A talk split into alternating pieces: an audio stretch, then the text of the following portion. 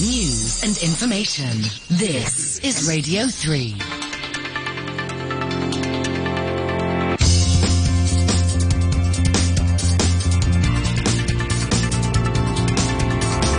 Money Talk. Good morning and welcome to Friday. It's 8:03 in Hong Kong on the 16th of September. This is Money Talk on Radio 3 and I'm Peter Lewis. In the business headlines today, Fitch Ratings has slashed its global GDP forecasts, citing the European gas crisis, high inflation and a sharp acceleration in the pace of global monetary policy tightening. Fitch now expects world GDP to grow by 2.4% in 2022, revised down by 0.5 percentage point, and by just 1.7% next year, cut by 1 percentage point. It says China's recovery is constrained by COVID-19 pandemic restrictions and a prolonged property slump. Fitch now expects China's GDP growth to slow to 2.8% this year and recover to 4.5% next year. China's State Council has unveiled more measures to try and revive its faltering economy, including extending tax deferral for small firms, stepping up efforts to stabilise foreign trade, and approving more nuclear power plants. The PBOC will make a special re-lending facility of $28.7 billion available to commercial banks to support the initiative. China's state banks cut their deposit rates for the first time since 2015. China's four largest banks cut three-year deposit rates by 15 basis points to 2.6%, and three-month, six-month, one-year and five-year rates by 10 basis points, effective from yesterday. Singapore will create up to 20,000 finance jobs over 5 years. Under a plan unveiled Thursday by the Monetary Authority of Singapore, the city-state is projected to add 3,000 to 4,000 net roles on average every year during 2021 to 2025, while the financial sector is estimated to grow by 4 to 5% a year. The Financial Services Industry Transformation Map 2025 aims to boost Singapore's capabilities in wealth management, insurance, fintech and philanthropy, and the plan includes an investment of $285 million in local industry talent and $71 million in a fund over 5 years to support sustainability in the sector. On today's Money Talk, we're joined by Andrew Ferris of Econosis Advisory and Martin Henniker from St James's Place Wealth Management. With a view from India is Toby Lawson of Societe Generale India. Money Talk on RTHK Radio 3. On Wall Street overnight, US stocks resumed their slide as bond yields rose and US mortgage rates reached their highest level since 2008. The S&P 500 fell 1.1% to 3,901, the lowest point of the month. The Dow outperformed, but still dropped 173 points, or 0.6%, to 30,962, its lowest close in 2 months. The NASDAQ shed 1.4% to 11,552. In Europe, the region-wide Stock 600 index fell 0.7%. London's FTSE 100 rose 0.1%. Hong Kong stocks rebounded from a six-month low yesterday on easing COVID-19 restrictions in Chengdu and Hainan City's Sanya City said it had lifted the city-wide static management. The Hang Seng rose 83 points, or 0.4%, to 18,930. The tech index added 0.3%. On the mainland, the Shanghai Composite was down 1.2% at 3,200. Chinese property developers led the gains after Guangzhou and Shuzhou eased property restrictions. Guangzhou will now allow property developers to reduce sale prices of homes by as much as 20% compared with 6% previously, financial outlet Yizhai reported on Thursday, in what would be the biggest cuts allowed by a top-tier mainland city. And Shuzhou has reportedly scrapped restrictions on home purchases by non-local residents in 6 districts. The Hang Seng Mainland Properties Index jumped 4.2% higher. In the commodities markets, Brent crude oil tumbled 3.5% to $90.84 a barrel. Gold dropped 2% to $1,662 an ounce. Treasury yields continued their march higher on Thursday, with the short end of the curve leading the way. The yield on the two-year note rose 8 basis points to 3.86%. That's the highest level since 2007. The 10-year yield rose 4 basis points to 3.45%. leaving the yield curve the most inverted since September 2000. And the average rate on a 30-year fixed mortgage climbed to 6.2% in the US this week. That's the highest level since the global financial crisis and more than double what it was a year ago. And the US dollar index remains close to a two-decade high. The euro this morning trading at parity. The Japanese yen is at 143.38 against the buck. Sterling dropped 0.7% to $1.14.5. And it's dropped below 9 Hong Kong dollars. It's trading right now at 8 Hong Kong dollars and 99 cents. China's offshore yuan has slid past the key 7 mark against the dollar for the first time since July 2020. It's rebounded a little bit, trading at $7.015 this morning. Trading at $7.015 this morning, below the 7 mark. Another currency that is weakening is the Korean won, which is at a 13-year low against the dollar. Finance Minister Chung Kyung-ho said authorities would intervene to stem the decline if there was excessive volatility.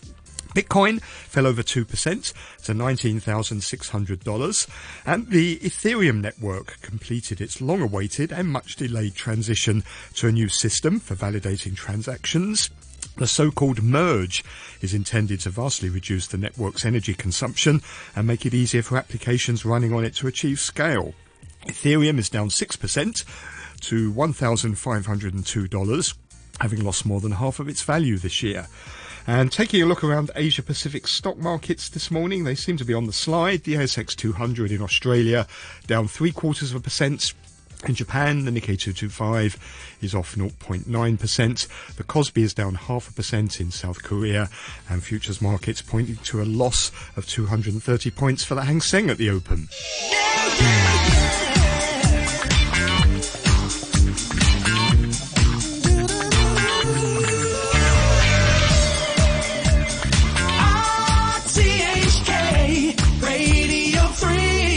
Time's 8:10. Let's welcome our guests. With us is Andrew Ferris, CEO of Econosis Advisory. Morning, Andrew. Good morning. And also with us, Martin Henniker, Head of Asia Investment Advisory at St James's Place Wealth Management. Welcome, Martin. Good morning, Peter. Always a pleasure. Thank you. China's State Council has unveiled more measures to try and revive its economy. It's included extending tax deferrals for small firms. It's going to step up efforts to stabilise foreign trade and approve more nuclear power plants. And it's putting aside a special re-lending facility of 200 billion yuan, that's about $29 billion, to make available to commercial banks to support the initiative. And yesterday, China's state banks cut their deposit rates for the first time since 2015. China's 4 largest banks cut 3-year deposit rates by 15 basis points to 2.6%. 3-month, 6-month, 1-year and 5-year rates were cut by 10 basis points, effective from yesterday. Let me start there, Andrew. This is the first cut since 2015. What sort of impact is it going to have, if any? Well, fairly zilch, because first, it's very, very small. Okay. Secondly, I'm not quite sure what it is aiming at. Cutting interest rates in general is part where you're trying to make credit cheaper for people that are borrowing, not necessarily for those that are saving. But anyway, it is indicative that interest rates are coming down in China, and I absolutely adore it, because it gives me fuel and ammunition. Each time people say central banks are increasing interest rates everywhere, I says no, they don't.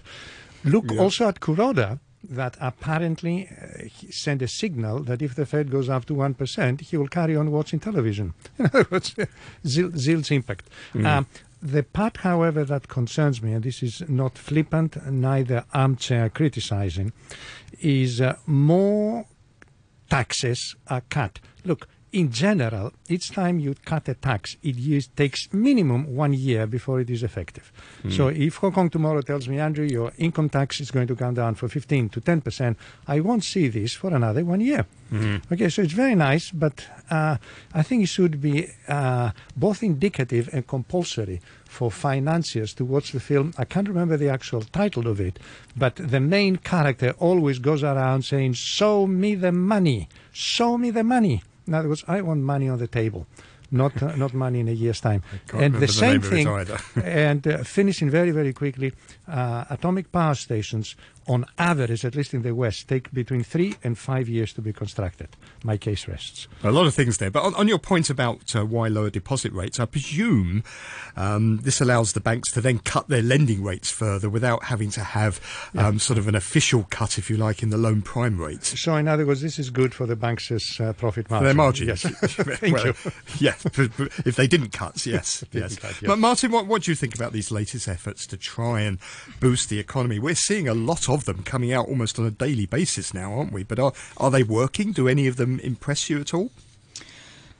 Well, yes, I think the first thing, just to reiterate what Andrew said, is really noteworthy, you know, that the trend of, you know, rising interest rates and fear of, you know, further rates doesn't really apply to China. You see the CPI number in China of August was just 2.5%, and PPI just even dropped more, 2.3%. So that really gives the country room to roll out various stimulus measures. And as you just said, Peter, they have done quite a lot of them, and they keep rolling out others. And I do think some of those banks will get some government pressure, actually, to not make higher profits based on the cut of the deposit rate, but pass on that cost saving in the form of higher lending rates. And it might also incentivize some savers to reconsider equities, which just happen to trade at relatively low valuation historically and also compared with global markets. I mean, GDP might be low, but first of all, in absolute terms, when you look at the 2.8% figure that's being floated now, sort of as the lowest that I've been seeing, that's still represents $557 billion growth based on 19.9 trillion GBP, which is higher than Thailand at 522 billion, the entire economy of Thailand, that is. So that's still not too shabby. But perhaps more important even, there isn't actually a correlation between historic growth rates or growth rates and stock market returns that happens at the same time, because markets are always anticipative. So given all these factors, we think there are good opportunities in China and well, across other markets as well, but China in particularly, with anyone with exposure who has suffered, you know, over the last couple of years. Personally, I would think that throwing in the towel now might be the worst possible time. You might be throwing it in at the bottom. Yes, exactly. Is the PBOC in a bit of a bind at the moment? It wants to provide more support, obviously, to the economy, but at the same time, we're seeing the RMB now. It's now gone below that that 7 level against the dollar. Presumably, they don't want to let the exchange rate slip too far, do they? Yes, absolutely. They do like stability, and I think that is really why you're not seeing any, you know, significant cuts. But, you know, just the fact that they don't have to raise interest rates already puts them at sort of an advantage, and they can roll out other measures that are not related to cutting. Even on the regulatory side, which has been long talked about, just very recently they started approving some of the game names of companies again, and I think that really has worked its way through, and everybody is sort of pulling on the same strings now to stimulate in various ways, property, restriction easing, and so on and so on. So I'm quite positive about those latest developments. Andrew, what do you make about all these slides in Asian currencies? We're seeing the Japanese yen is, at a 24-year low, the Korean won at a 14-year low, the Malaysian ringgit is on the slide. Are we getting to the point where this becomes problematic, or is it maybe good for countries that their economies are sliding, makes them more competitive, doesn't it? Like always, my answer has two parts. First is because the first one I know absolutely what I'm going to say, and the second one I'm furiously thinking what I'm going to say. Okay, first part, of course, is that as interest rates, as exchange rates weaken, it means that they are not raising interest rates. So this is quite. I mean, some of them have. Okay, South Korea did, in a way. Singapore did, Philippines did, Malaysia, I believe, did. Okay, but a weaker currency simply means they're not increasing interest rates, and I'm 100% behind that. And it also gives light to the continuous old red herrings that all Asians have got only a US dollar policy. In other words, they will do whatever it takes in order to either maintain or not maintain their competitiveness versus the US dollar, and issues like inflation, okay, that doesn't really cut significant mass. Then, of course, we have the case of the renminbi, which is quasi-pegged, and we have the case of the Hong Kong dollar, which is completely pegged. And in the case of the renminbi, I do not disagree with the notions that the Chinese may not be terribly happy to see it significantly over 7, but at the same time, oh, this is very boring. You could say that it helps their export drive. That's import inflation as well, though, doesn't it? Well, but as we have already seen, inflation is not an issue for China. It's as simple as that. So okay, they're not going to say, oh, good God, no, we can't let this happen to the renminbi, because otherwise, okay. Martin, from an investment perspective, what do these sliding currencies mean for you? Does it rather complicate the investment picture around the region? Well, I do think it opens up good investment opportunities, because firstly you have the valuation level, which is sort of inside a country, but then secondly, from an international investor's perspective, you also might see potential currency gains. And even if the currencies themselves don't rebound necessarily, the companies can typically pass on rising prices to end consumers if they have a strong edge in the market, and we are not heading for a global abyss, that's to say. So for Japan, you also have a lot of exporters as well, and their profits might be rising on the back of stronger revenues in other currencies. One more thing, I do think also that what's quite peculiar is, due to high debt levels, both in Japan, Europe, and even the US, I think there's limits on how high interest rates in the future could go. I do think inflationary pressures will come through more in Japan going forwards than we have seen so far. Producer prices are around 9%. Now as well, and right now Japanese households still hold a vast majority of their savings in cash or insurance or guarantee type of products, and I think there's potential for some of this to shift more back into properties and equities as a means to potentially get better returns, but also on the defensive side to protect better against inflation. I doubt also that the US can just go ahead and hike rates forever. When you look at the terminal Fed funds rate, which is what the market expects now, where the peak of this hiking cycle lies, it's about 4.44%. But the fiscal position of the US government isn't all that strong, and there's concern on the national debt if there's further substantial increases in interest rates. Even the Federal Reserve Bank of Chicago has been warning quite clearly in a report about that last week. So is Japan a market that you like? Because presumably its industry, its exporters are super competitive at the moment, aren't they, with the yen at this level? Absolutely. If one can tolerate a substantial degree of volatility and can invest for the longer term, I think there are great opportunities. Not to say there aren't any risk. Again, sovereign debt is really, really high. Demographics is a big challenge. By the way, that's also, in my view, the biggest challenge that China is facing now, demographics. But overall, risk-return profiles is quite attractive now, in my view. There's always the old issue about sovereign debt concerns, particularly in the case of Japan and the case of China. And I'm afraid we always forget that both of them are major net lenders to the world. Look, net lenders never go bankrupt. Okay, net borrowers do. Look at Russia, look at Argentina, look at Venezuela. So in the case of Japan, I really, really admire them, okay, because they stuck to a consistent policy. They said, we are really cursed by low inflation. We want high inflation, and we'll do anything that takes to get it there. Good. But they're getting it, aren't they? But just not the inflation they want. Thank you. That's always the old point of going, and that is here where my anti-monetarism comes into play. In other words, for the last 25 years, the link between variations in the stock of money and liquidity have got absolutely no connection with movements in prices. So, you know, you're pulling completely at the wrong string, or rather, you're pushing completely at the wrong string. But nonetheless, that's what they want, and that's what they're getting. They have been getting inflation, of course, in the case of assets, but not in the case of bread and shoes.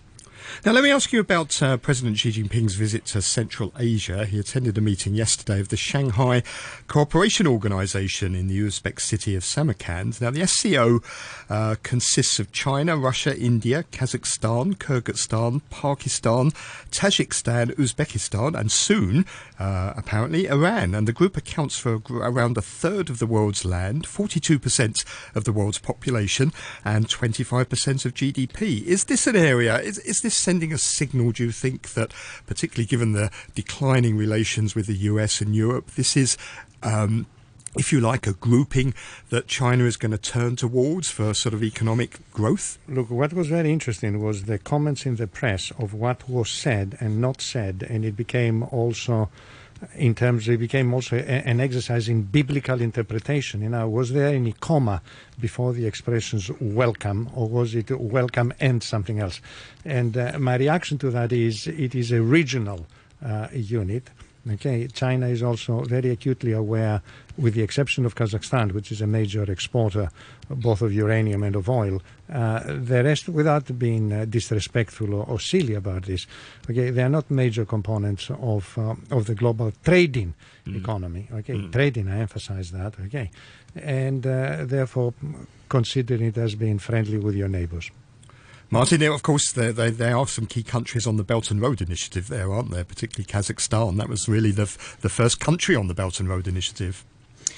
Yes, of course. You know, China is looking for friends everywhere, with tensions and potentially, you know, further rising tensions between East and West. But yes, I think there are, you know, opportunities in the region to sort of manage some of those risks. I would also just note that just earlier this week, Indonesia finally ratified the RCEP trade agreement. That's something that's sort of fallen completely off people's radar, but it's actually the world's largest free trade zone, and it's just really working its way through sort of this year and then over the coming years. And I think that's really going to have good potential, bringing good potential for the countries involved, particularly Japan, again as well, where a lot of taxes to exports to China are going to be cut, but also across the region generally, balancing some of those risks that the East-West trade, you know, frictions bring.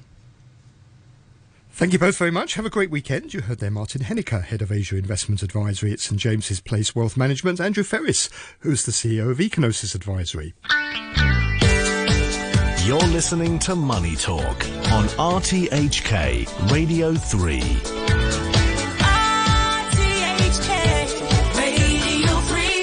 Time's 8:25. An announcement from the Transport Department: due to a fallen tree, all lanes of Perth Street near Princess Margaret Road are closed to all traffic. On the phone now from Mumbai, India, is Toby Lawson, the CEO of Societe Generale India. Morning, Toby. Good morning, Peter. Let's continue the discussion about inflation. We've had some inflation data, haven't we, from India, first of all this year. CPI was at 7% year on year, slightly higher than expected, up from 6.71% the previous month. What's the inflation picture looking like over there? Yeah, so it was a bit of a turnaround on inflation from, you know, fuel prices bringing down the headline numbers over the last couple of months. But what appears to be the case in this spike back up is that food prices have increased to from sort of 6.75% to 7.6% over the month. And that's somewhat seasonal in August, but also a reflection that a bit like in the US, where the CPI number was driven more by non-fuel factors, which is the level of concern. So a little bit like what we saw in CPI in the US during the week, we're seeing it coming through other parts rather than purely inflation driven by high energy costs. And it seems, though, that compared to the US, inflation is more or less under control, isn't it? Whereas in the US, we keep getting surprised by this hotter than expected inflation data that every time at the moment seems to be taking the market by surprise. Yeah, I think India generally has adapted to essentially higher inflation overall, if you look at it from a trend level. So the comfort level for inflation in India is around 4% on average, with a 2% swing either way. So it's certainly above that 6% comfort level on the high side, which will likely lead to further move by the RBI at the end of this month. But you're right, I think it's a little bit more stable, and it's a little bit more, I guess, measurable in terms of the impact of inflation on the economy right now in India, because they're quite used to it, to have slightly high elevated prices. And as I said, seasonality around food at this time of year is not surprising, and hence the number hasn't really caused a huge amount of reaction in the market. Now, we had Fitch revise down its global GDP forecast, but they did say about India, they expect the economy to grow 7% in the financial year to March 2023. That's a slowdown from 7.8 previously, but still, nevertheless, pretty impressive growth there, isn't there? Yeah, India will be the fastest growing economy in the world. Notwithstanding the headwinds that are starting to appear across the global economy, and that's a good sign. 7% about the average target now. It certainly has come down. The most optimistic were in the eights a bit earlier in the year, but that's obviously being dialed down. We're more probably in 6.5%, maybe even a little softer. So I think the data we need to see, the third quarter data, I think is going to be really interesting across the globe to see how much of the bite higher interest rates has had on economic confidence and on economic growth. So it'll be similar in India to see. Having said that, in India, we should get the uplift third quarter calendar on the back of the festival seasons, which were really, really strong, and expectations are high on the retail front. We should mention, because it sort of slipped under the radar a bit, but India is now the world's fifth largest economy. It's overtaken the United Kingdom. It has an economy now of 3.5 trillion compared to Britain's 3.2 trillion. And presumably, it's only going to get bigger, isn't it? Because unlike the UK, which is forecast to go into recession this year, India's going to keep on growing. Yeah, I think India will be top three within the next couple of decades. I think that goes without saying. I mean, pure GDP is going to continue to grow above average to the rest of the world, so that'll mean the share of GDP will increase on a global sense. So, yeah, India's on track to be the third largest, that's for sure. It's not all rosy, as they say. The devil's in the detail, but lots of things that the government needs to do to make sure that journey is smooth for as many of the population as possible. But it'll happen. Okay, now let me ask you quickly about Foxconn and Vedanta. They're tying up to build one of the first semiconductor manufacturing factories in India. It's going to be almost $20 billion of investment there. Is India planning to become a global player in semiconductor manufacturing? I think it's clear that India needs to develop more domestic manufacturing of component parts in the supply chain. And semiconductors is a very good example of that. And this is a really strong decision for Indian government to pursue. Clearly some subsidies to support Foxconn and Vedanta in this deal to base this factory and this production facility in Gujarat. The semiconductor market in India will grow like 20%. CAGR up to 2026, and we are like a $64 billion. And what it reflects is this made in India focus. So really building that supply chain more onshore, more domestic manufacturing, particularly in the priority sectors of which semiconductors and display fabrication would certainly be one of them. So it's a good news story. It's a big investment, $9.5 billion over, and some 100,000 jobs to be created. So this one's got some good positive press over the last couple of days. That's great. Well, have a great weekend, Toby. Thank you very much. That's Toby Lawson, the CEO of Societe Generale India. You're listening to Money Talk on RTHK Radio 3. Final look at the markets for this week. The ASX 200 in Australia is off 0.75%. In Japan, the Nikkei 225 is down 1% now. The Kospi in South Korea off 0.33%. And futures markets pointing to a loss of about 200 points for the Hang Seng at the open this morning. Have a great weekend. I'll be back on Monday morning at the usual time of 8 o'clock. Coming up after the news is Back Chat with Janice Wong and Andrew Work. The weather forecast, mainly fine and dry, very hot during the day. Maximum temperature is going to be around 34 degrees, and it's going to be persistently very hot and mainly fine in the next couple of days. There is a red fire danger warning in force and also the very hot weather warning. Temperature right now, 30 degrees, 69% relative humidity. It's 8:31. Here's Todd Harding with the half-hour news. Legislator Chan Siew-Hung is urging the government to act quickly to prevent a wave of food outlet closures.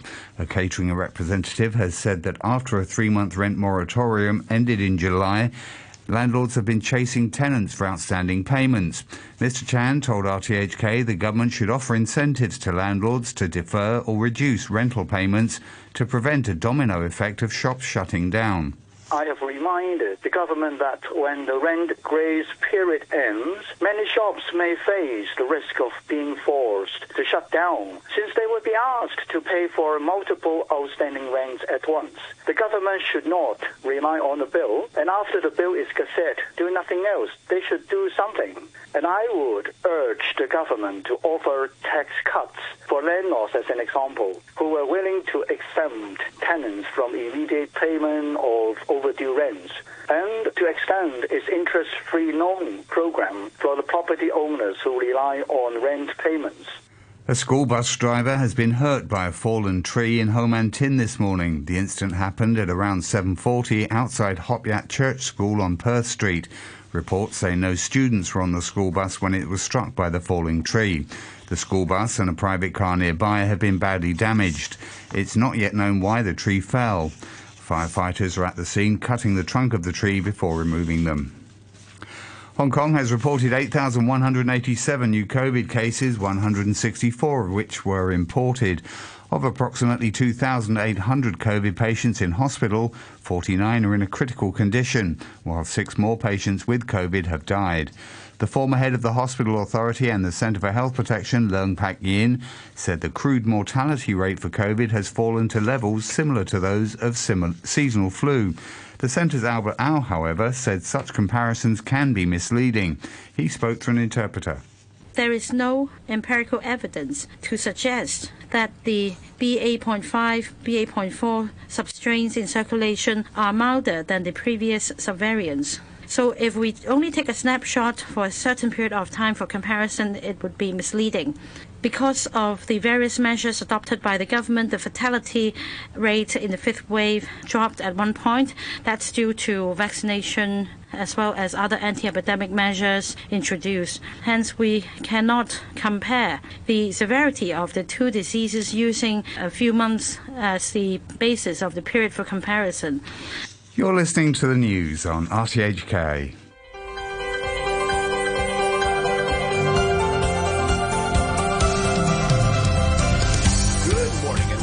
Chat with me, Andrew Work. And me, Janice Wong. Today is September 16th, and we are looking at the latest COVID situation after the head of the World Health Organization said the end of the pandemic is in sight. Tedros Adhanom Ghebreyesus, the Director General of WHO, said the number of reported deaths from the COVID-19 last week was the lowest since March 2020, and that the world has never been in a better position to end the pandemic. But he again urged nations to maintain their vigilance and to prepare for a future surge in cases.